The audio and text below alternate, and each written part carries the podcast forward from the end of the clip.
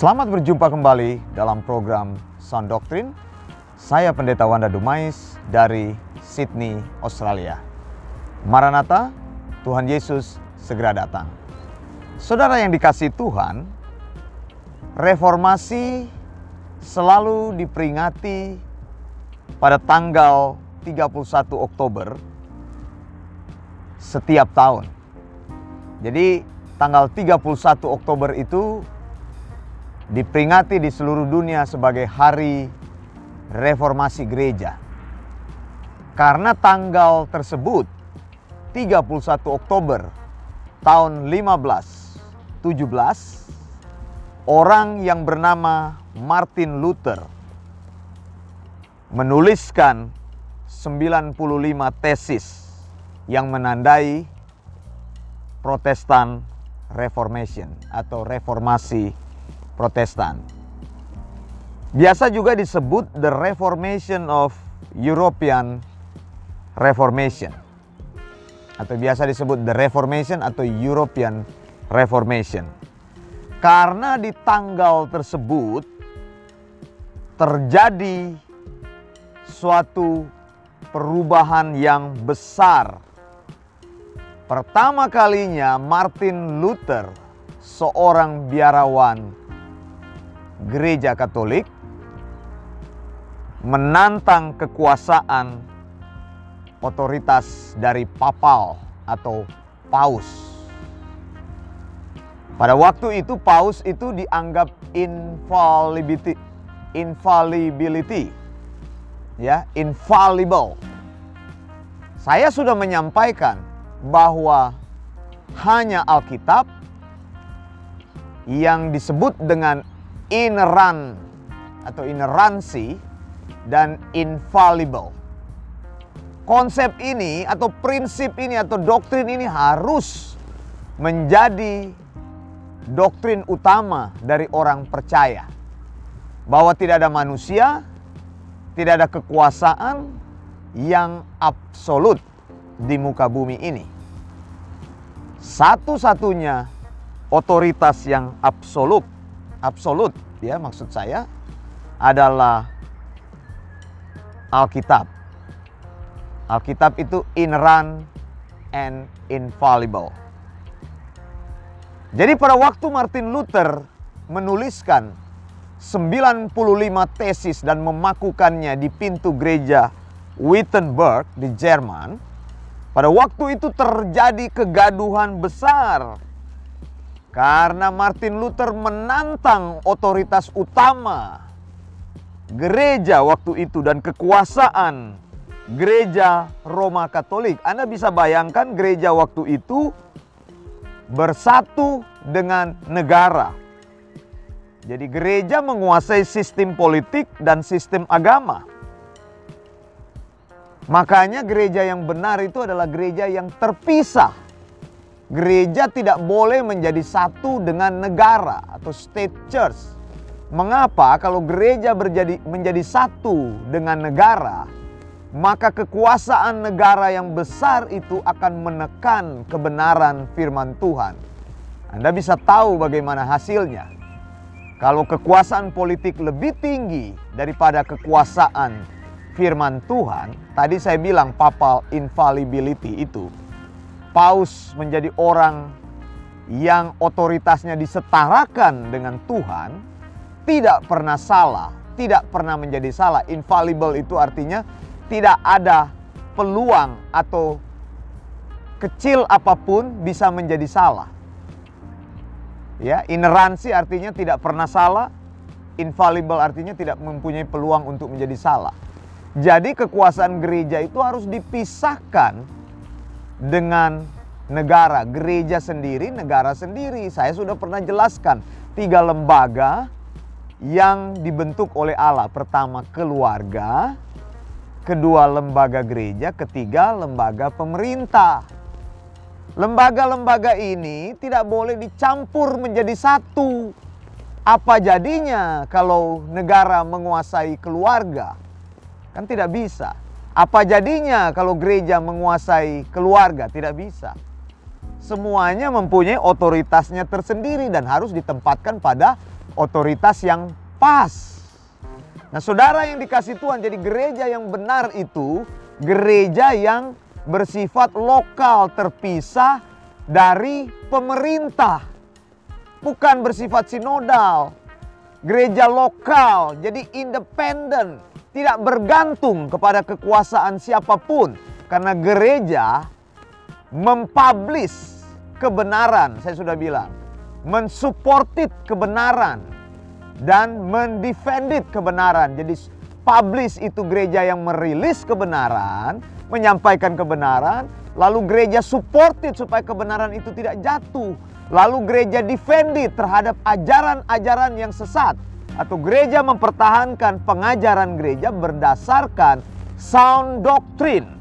Nah, Saudara, sejak 31 Oktober 1517 ketika Martin Luther menempelkan 95 tesis tersebut maka mulai terjadi movement yang baru, gerakan yang baru Tahun 1521 gereja Roma Katolik menjatuhkan putusan bahwa Martin Luther itu bidat atau sesat.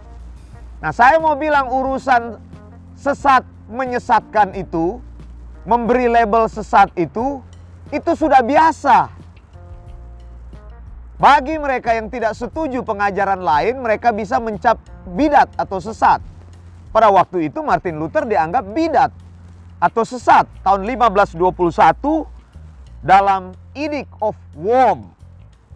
Jadi dikeluarkan sebuah dekrit 25 Mei 1521 oleh Kaisar Charles V. Nah ini saya bilang kalau gereja dikuasai oleh politik, maka gereja bisa memakai tangan politik.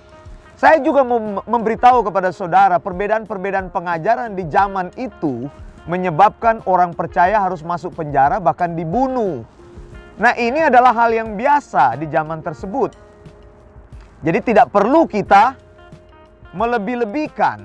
Banyak reformator yang mati pada waktu itu karena dianggap membangkang terhadap perintah gereja yang pada waktu itu gereja juga dilambangkan dengan institusi politik. Nah, Saudara tahun 1521 dalam Edict of Worms tepatnya 25 Mei 1521, ada keputusan dari kaisar bilang begini, untuk alasan inilah kami melarang setiap orang mulai dari saat ini untuk secara terbuka, baik melalui ucapan atau perbuatan menerima, mempertahankan, bersikeras, atau bersimpati pada ajaran Martin Luther. Sebaliknya, kami menginginkan dia agar ditangkap dan dihukum sebagai bidat yang jahat dan dia harus dibawa kepada kami secara pribadi atau diamankan sampai mereka yang bisa menangkap dia memberikan informasi kepada kami di mana kami memerintahkan dengan cara yang tepat untuk memproses ajaran Luther kepada mereka yang membantu dalam penangkapan orang ini akan menerima imbalan yang layak untuk pekerjaan baik mereka. Nah, Saudara lihat tangan-tangan politik menggunakan kekuasaannya untuk menekan pengajaran yang benar. Kalau gereja bersatu dengan sistem politik, maka gereja jangan masuk ke dalam politik. Ini kan aneh saudara, banyak hamba Tuhan melayani Tuhan mereka lebih senang jadi anggota DPR daripada melayani Tuhan. Makanya mencalonkan diri. Buru-buru semua untuk jadi pemimpin gereja, supaya punya akses ke sistem politik. Tidak seperti itu. Kalau engkau mau jadi pemimpin politik, jadilah politikus yang baik. Tidak usah masuk di gereja. Kalau masuk di gereja, engkau akan menggunakan politik itu untuk kepentinganmu. Maka di gereja terjadilah politik, saudara. Nah, saya sudah bilang di sini, ajaran Luther akhirnya ditekan.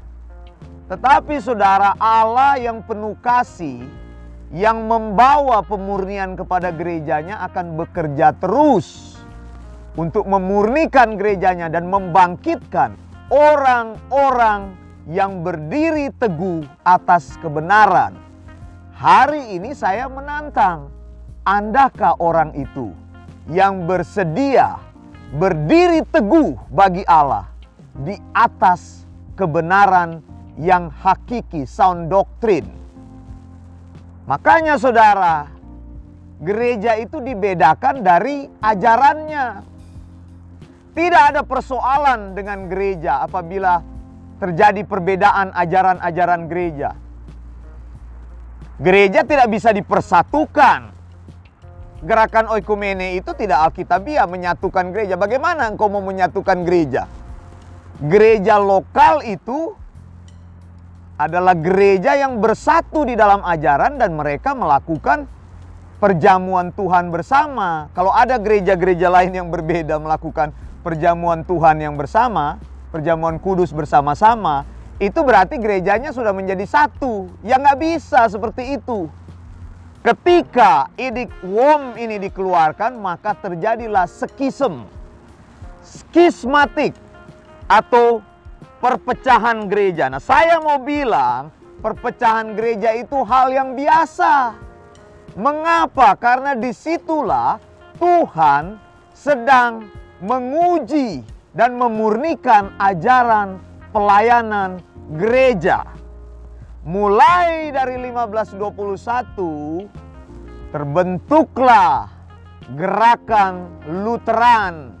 Orang-orang mulai memisahkan diri dari gereja Katolik dan mulai mempraktekkan atau mensuportit ajaran dari Luther. Ajaran Luther itu apa? Luther membawa satu ajaran yang namanya solus Kristus bahwa Kristus adalah pemimpin utama gereja hanya Kristus yang tidak pernah salah amin kalau ada manusia yang dipertuhankan dianggap otoritasnya besar tidak pernah salah ada banyak tuh manusia yang seperti itu kan sudah dituhankan karena dia punya jemaat sudah banyak semua kata-katanya diaminkan oleh pengikutnya. Nah, waktu itu Martin Luther menantang kekuasaan absolut papal atau paus yang dianggap infallible. Tidak pernah salah terhadap gereja. Martin Luther menantang dan mengatakan solus Kristus. Lalu saat itu gereja menjual surat pengampunan dosa. Orang yang mau bertobat tidak perlu datang kepada Kristus, cukup membeli. Akibatnya imam-imam ini uangnya jadi banyak, gereja jadi kaya, hamba-hamba Tuhannya hidup dengan bermewah-mewah. Ya, hidup dengan berfoya-foya. Anda bisa baca sejarah ini, nonton dokumenter. Semuanya ada di dalam sejarah. Karena uang masuk begitu besar di dalam gereja. Jadi gereja menggunakan berbagai cara untuk menarik uang dari jemaat, bukan mengajarkan ajaran yang sehat. Jadi Martin Luther mengkoreksi doktrin indulgensis itu.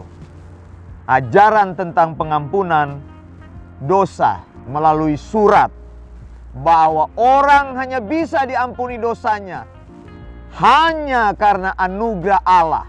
Amin. Katakan hal ini, sola gracia. Hanya oleh anugerah Allah, by grace alone. Saya Wanda Dumai, saya diselamatkan karena Allah mengasihi saya. Itu yang namanya agape. Agape dari sisi Allah itu adalah God's favor to human being. Kasih Allah tanpa reserve diberikan kepada manusia.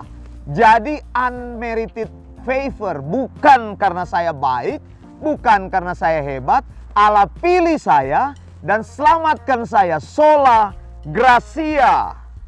Lalu Martin Luther juga katakan keselamatan itu hanya terjadi karena iman saja sola fide. Tidak ada hubungan dengan melakukan pekerjaan-pekerjaan baik, bersedekah, atau menyakiti diri. Banyak orang itu mau beriman, mereka membuat dirinya susah berpuasa. Mengiris-ngiris dia punya tangan, melakukan hal-hal yang menyakiti diri, berjalan jauh, tinggal di tempat tersendiri. ya buka bajunya di tempat yang dingin, menyakiti diri, tidak seperti itu atau melalui sakramen-sakramen gereja. Tidak ada keselamatan di dalam perbuatan baik. Jangan salah Saudara. Keselamatan itu Allah berikan sesudah engkau diselamatkan, engkau melakukan perbuatan iman. Tapi perbuatan manusia tidak ada yang bisa menyelamatkan manusia selain Allah semata-mata. Saya sudah sampaikan hal ini. Moner gestik bahwa Allah saja yang menyelamatkan hidup kita tanpa kita punya usaha atau bantuan kita. Saya Pendeta Wanda Dumais dari Sydney, Australia. Maranatha, Tuhan Yesus segera datang. Blessings.